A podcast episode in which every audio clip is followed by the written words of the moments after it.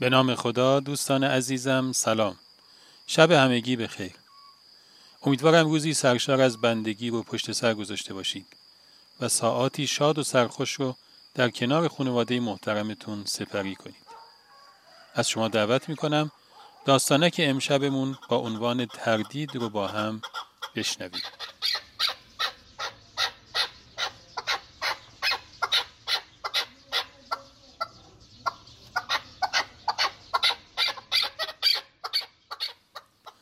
پسر جوان خیلی دوست داشت که به همراه گروه به بالای قله صعود کنه.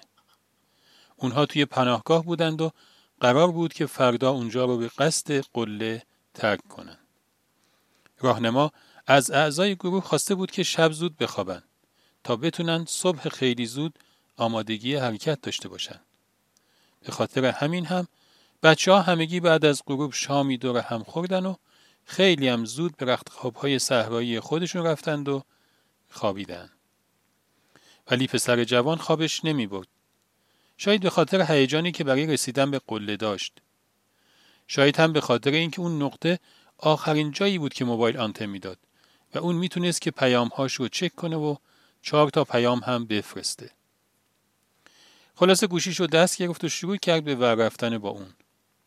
از تلگرام به واتساپ و از اونم به اینستاگرام و بعدم یه دوری توی اینترنت. دیگه داشت برای خوابیدن خیلی دیر می‌شد. گوشی رو گذاشت کنار سرش و خوابید.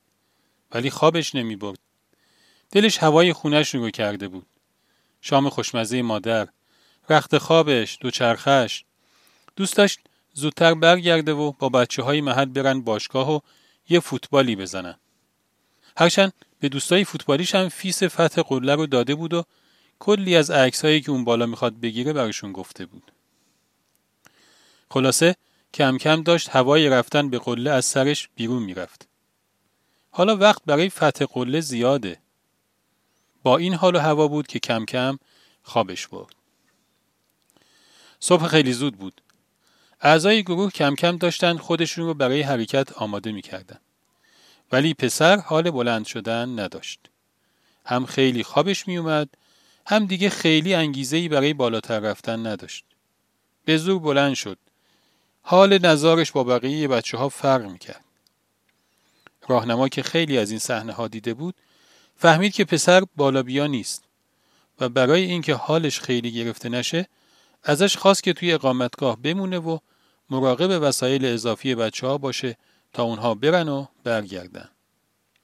پسر هم از خدا خواسته قبول کرد و دوباره گرفت خوابید. بعد از ظهر بود. گروه کم کم سر و کلش پیدا شد. بچه ها خسته و کوفته ولی شاد و شنگول داشتن به طرف اقامتگاه می اومدن. وقت عکس گرفتن بود. پسر که خیلی حالش از خودش گرفته بود گفت نه من که با شما نیومدم پس نباید توی عکس شما هم باشم. از گروه اصرار و از پسر انکار گفتند باشه ما خیلی تشنمونه تو برو از چشمه برامون آب بیار اینجوری در واقع تو هم توی برنامه بودی پسر جوون همینطور که قمقمه به دست به طرف چشمه می‌رفت داشت به داستان یکی دو روز خودش فکر می‌کرد اون که برای فتح قله اومده بود حالا می‌دید که پاهاش تا سر چشمه هم نمی‌کشن تا چه برسه به قله ولی خب حالا دیگه با خیال راحت می‌تونست توی عکس دست جمعی گروه حاضر باشه. خب دوستان همیشه همراه.